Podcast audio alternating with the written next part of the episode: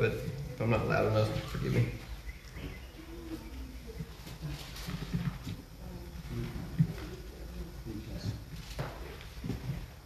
That's what I'm saying. Luke chapter number 1, we'll start in verse 35. It says, And the angel answered and said unto her, The Holy Ghost shall come upon thee. And the power of the highest shall overshadow thee. Therefore also that holy thing which shall be born of thee shall be called the Son of God. And behold, thy cousin Elizabeth, she hath also conceived a son in her old age, and this is the sixth month with her who was called barren. For with God nothing shall be impossible. And Mary said, Behold, the handmaiden of the Lord, be it unto me according to thy word. And the angel departed from her. The Lord would help me tonight. I want to try to preach on a simple thought abandon. Abandon. Pray with me. Lord Jesus, we thank you for your goodness. We thank you for your mercy, God. And we ask, Lord, that you'll come in in this house, Lord, in a mighty way tonight, Lord, and lead us to an altar, Lord, of prayer, Lord, in consecration, Lord, tonight. Father, touch this congregation, Lord. Help me to get out of the way, Lord, and use me, I pray, Lord, as your mouthpiece. In Jesus' name we ask it. Amen. You may be seated. Sorry, let me get this stuff up. Abandon. I'll get to it in a little bit. I don't know if you take notes. I know some do. Um, I got three points. Number one is communication. Number two is submission to our fellow man. And three is submission to God. Uh, Brother Jeff was talking about something the other day, I think, about talking. But first, I- I'll say this uh, about abandon. The Lord taught us to pray when He was in the Garden of Gethsemane. Um, I remember some years ago, Brother Prescott was here and he preached on the necessity of Gethsemane. And the thing that Jesus prayed, that when his disciples said, Come and pray with me, they fell asleep. He went into the garden and he was so burdened and so stressed out about the events that were to take place here soon that he sweat, as it were, great drops of blood. Now, I know many times we'll see in pictures and different things of uh, him like laying on a rock or, or maybe, you know, praying on his knees, but the Bible says that he was on his face praying. He was prostrate before God. And he said these words more than once. He said, Not as I will, but as thou wilt. I think that this was a- an example to us on how to pray. Not my will be done, but thy will be done. God has given us a great gift, even though sometimes it doesn't seem like a gift, which is free choice. Many people choose to go to hell, and many people, like Brother Jeff was talking about earlier, many people choose to go to heaven. Amen. I want to be one of those people. But one man said that hell's doors are locked from the inside. Hell is full of people who did not pray as Jesus said, not as I wilt, but as thou wilt. But instead, hell is full of folks that have on their epitaph when they died, on their life's title, they said, Not as you will, but as I will. That's Right. That's right. Many folks will say, well, why does God send, why does a loving God send folks to hell? Well, the reality of it is, we were talking about this in Sunday school uh, some, that God has given us a choice, whether Him Right. or not, Right. and we choose that through our life. Yes. Yes. Not as I wilt, but as thou wilt. You have a right. I don't know if anybody's ever told you this, but we live in America, and you've probably heard this one time or another. You have a right to yourself, to your own life. You have a right to choose what job you want. You have a right to choose what education you, you have pretty well. You have a right to yourself. We live in America. We live in a capitalist, uh, you know, whatever, and we we have this freedom. But if you want to be a Christian, you have to give up those rights Amen. and give them to God. Right. Amen. Yes. Yes. You have that. It's Yeah. God given. Yes. But if you want to serve God, you have to make Him Lord. Amen. Amen. Brother Shad McDonald says many times when he's preaching, he says, if he is not Lord of all, he is not Lord at all. But I will say this he is not a hard taskmaster. He said, Come and learn of me, for I am meek and lowly in heart. You shall find rest unto your souls, for my yoke is easy and my burden is light. I, I want to talk to us tonight about abandoned abandoned. I know this seems like a paradox to talk about how Jesus said his yoke is easy and his burden is light, and then we just sing about how the cross is heavy. It doesn't contradict itself, but they both are still applicable for the Christian. Yes. We have a cross to bear, right. not just when we get saved or not just what Jesus did, but through our life. We have a cross, each and every one of us. Some may look different than others, but we have something to bear for God. But He said it's easy and it's light. Yes. Right. I don't know about you, but crosses aren't very light. But that's what He said. Amen. I believe He'll make it better. Just as He endured the cross for the joy that was set before Him, I believe He can give us, in our time of trial, a joy that we can see on the other side that will enable us to endure that cross. Amen. Lord Jesus. Yes. Abandon. First one, communication. Brother Jeff said something a while back about how we are different, and the Bible bears that out. God made man after his own image. He made the heavens and the earth and all these different things, but he made man not really a little different, he made him a lot different. That's right. I know that the public schools and different folks will teach that we are evolved from apes and whatnot, but the Bible says that you are made in the likeness and in the image of God. That's right. That's right. When the, the, the guards came and saw Jesus, they said, Never man spake like this man. Yes. There was something about the Son of God, the way that he spoke, that was different than any other person that they had ever heard in their life. I don't think these were uh, really, I mean, I don't know, maybe they were good Jews, but I just don't picture these soldiers as being good Jewish men or good, even if you want to say at this time, Christian men. They weren't really followers of Jesus, but they were going to arrest him and they heard this man speak. What was it? Have you ever wondered? Maybe it was the, the tone of voice that he used, maybe it was the vocabulary that he used, Right. maybe it was just something supernatural about it, or maybe it was just the authority that he had. But whatever it was, they said, Never a man spoke like this man. We are different than animals and apes and different That's things right. because one of the reasons, one of the big things that shows that is we can communicate one to another. Yes. Well, you say, well, monkeys can communicate too. We can teach them a little sign language. Well, you go teach a monkey a metaphor. They won't be able to understand it.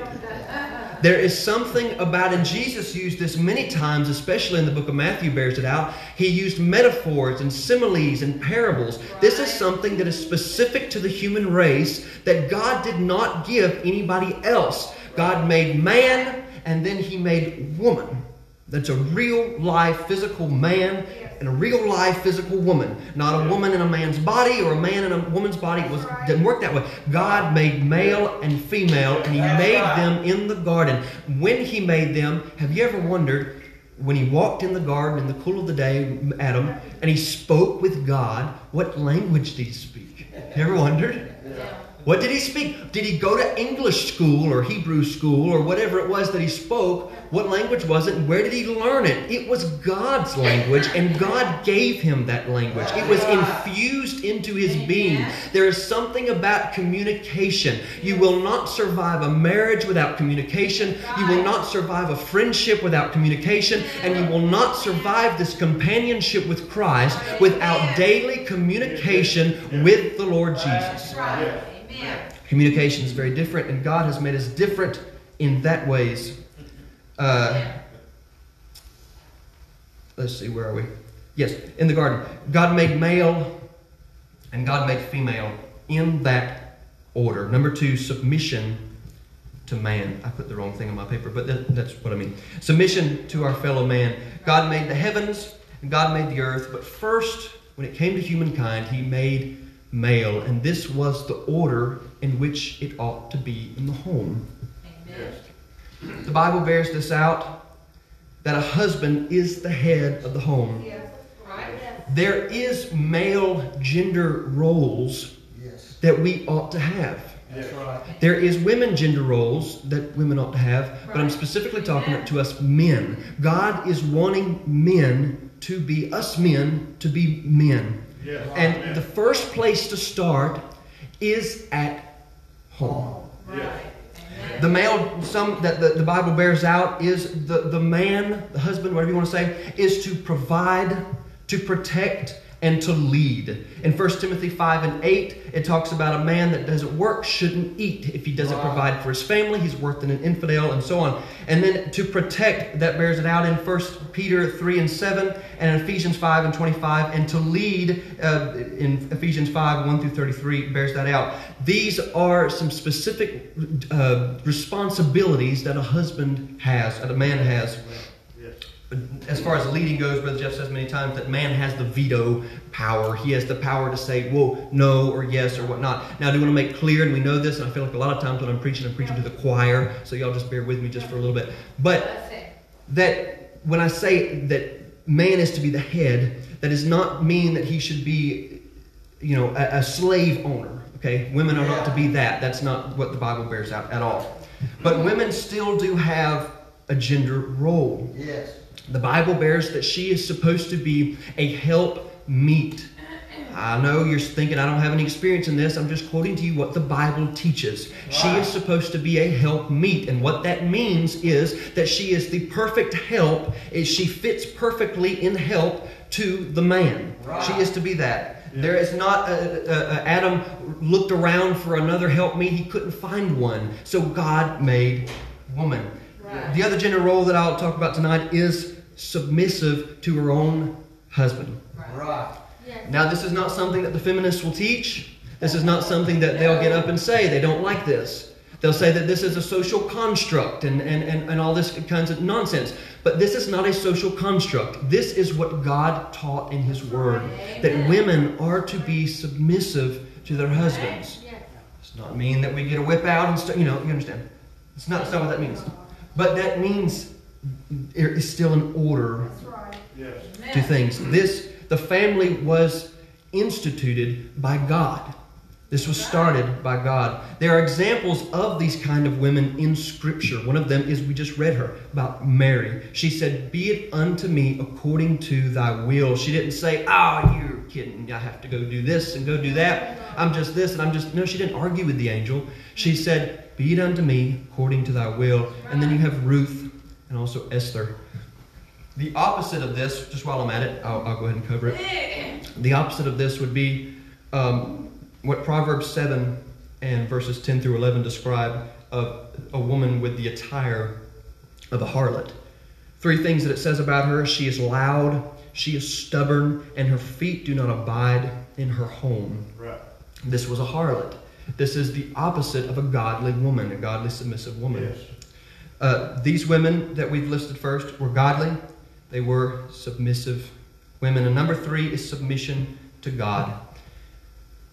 Not only do women have to learn submission to God, but men also have to learn submission to God. Yes. This is a universal command, this is a universal fact that no leader can be a good leader unless he first learned how to follow orders. Right. Yes. The, the, there's studies that, that, that show this, that it goes from uh, dependence to independence and then to interdependence. You have to go in that order. It has to go that way. So, God is calling us to be what God has, has created us to be and put us.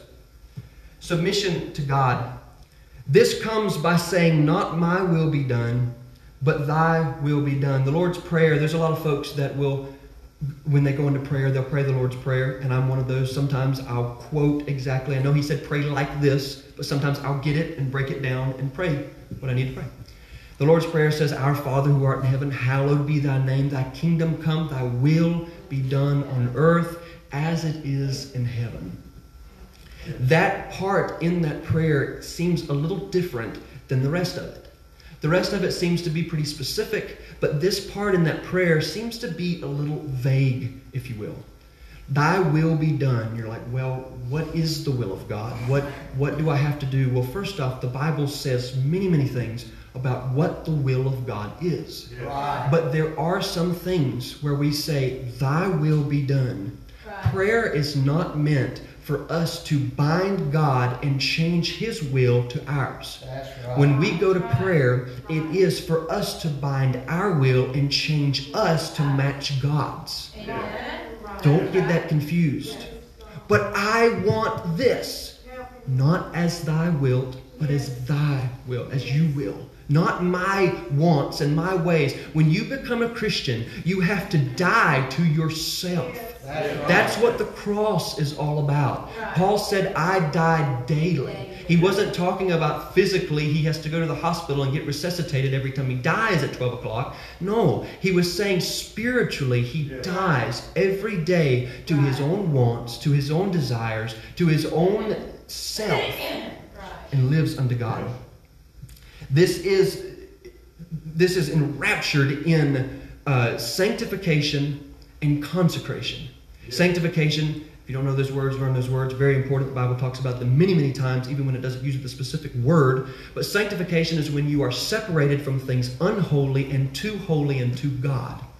But consecration is when you give yourself to a certain thing, and in this case, it's God Yeah. being consecrated 110% in you've heard the saying that marriage doesn't uh, it's not 50-50 it's 100 and 100 right well the relationship with god doesn't just i'm going to give you 50 it's i consecrate everything it's an Right. abandonment to Yes. god Yes.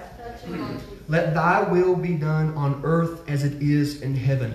I don't know what I, I don't I don't really like to guess, and I don't know how this is applicable to each and everybody specifically.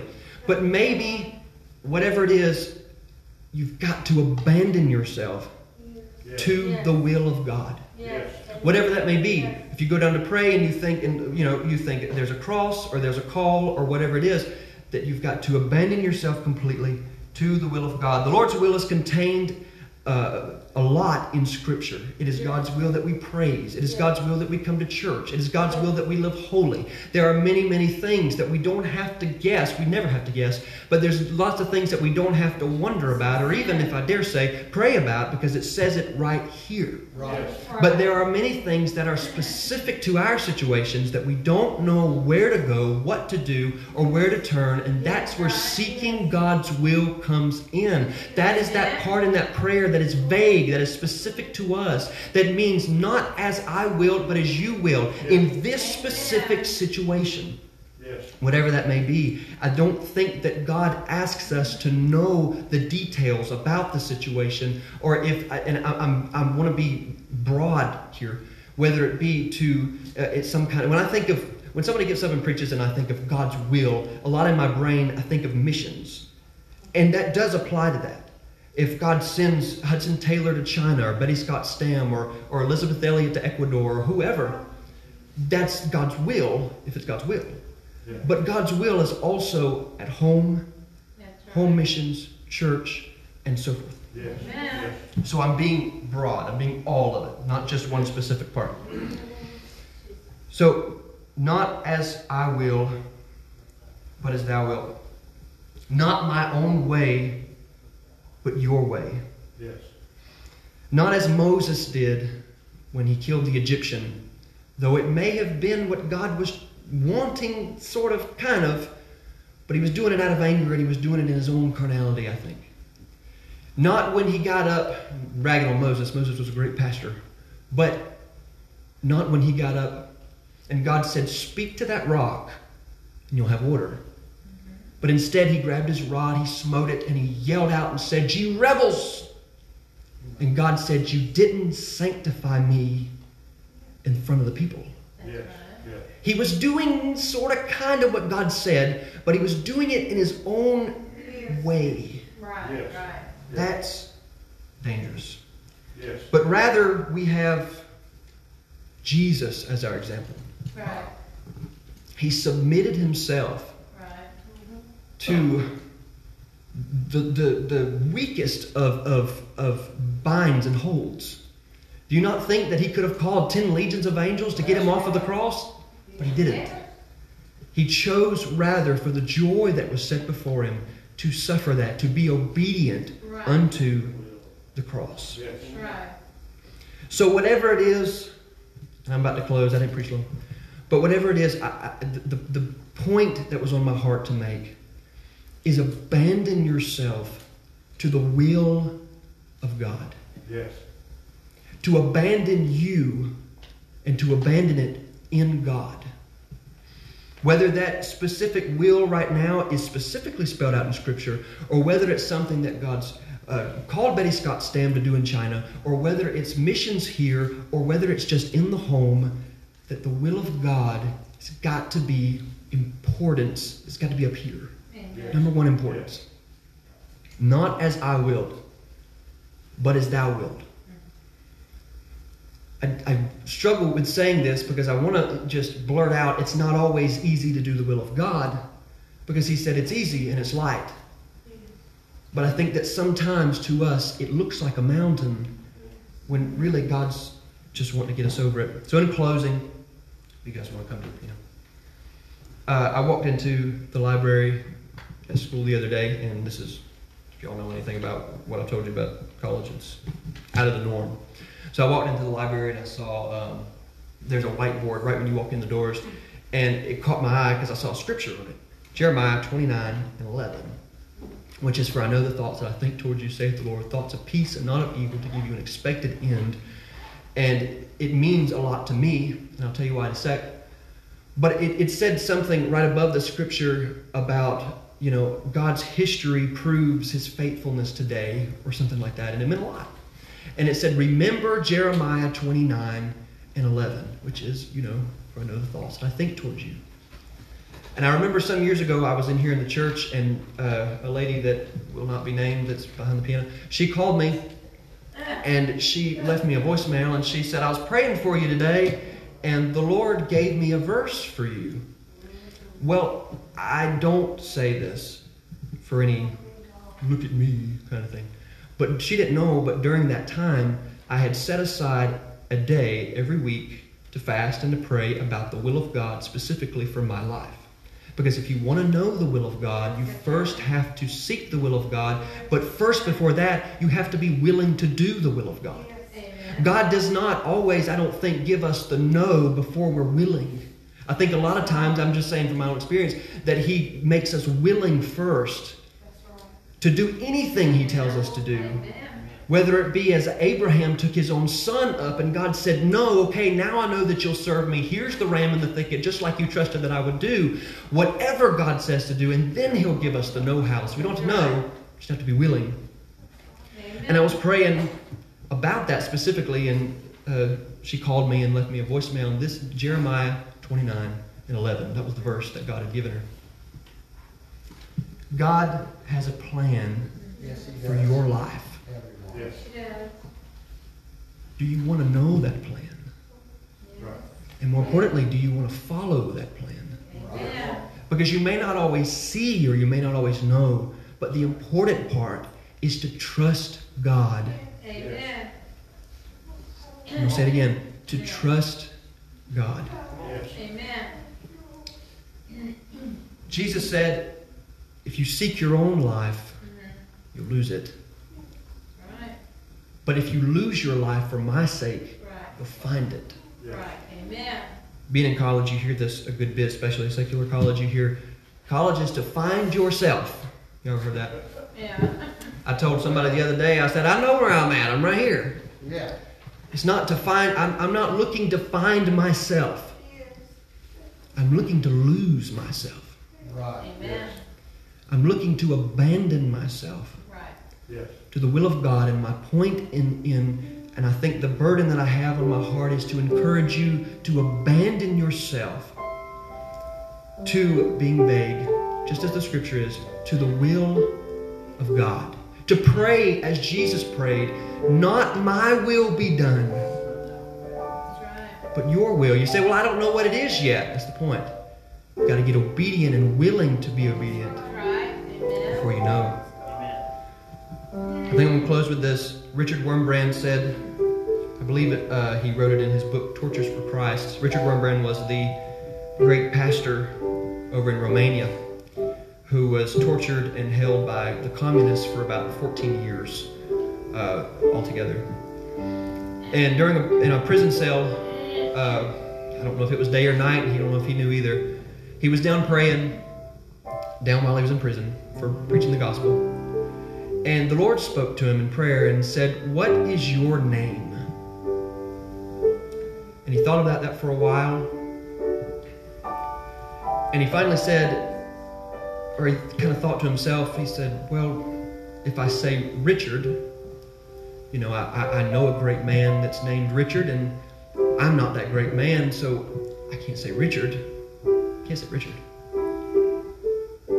Well, I can't say pastor because I'm in jail, and a pastor is supposed to know where all of his congregation is and supposed to keep up with them, where the sheep are, and what, so, what, what have you. I'm not. I can't, I can't say that because I don't know where they're at. I'm in prison. He said, finally, after going through this for a little while, he said, Well, Lord, can I use your name? He said, My name is Jesus. He had abandoned himself. His identity was no longer pastor. His identity was no longer preacher, man of God, Richard Wurmbrand, what have you. His identity alone was Christ. Amen. This is the place where we have to be abandoned to the will of God. Last thing, I read uh, about a, a, I believe he was a pastor or a Christian being persecuted uh, over in India, I believe, and he said, Whether I live or whether I die, I die for Christ alone. Stand with me. I wish I, I could articulate it the way that I, I felt it to abandon ourselves completely to God, completely to His will. I invite you tonight as they play, as they sing, to come to the altars, to pray the prayer of Jesus. Not my will be done, but let your will be done on earth. You know, God's will's done in heaven, but let it be done on earth and in my earth as it is in heaven. Come, let's pray.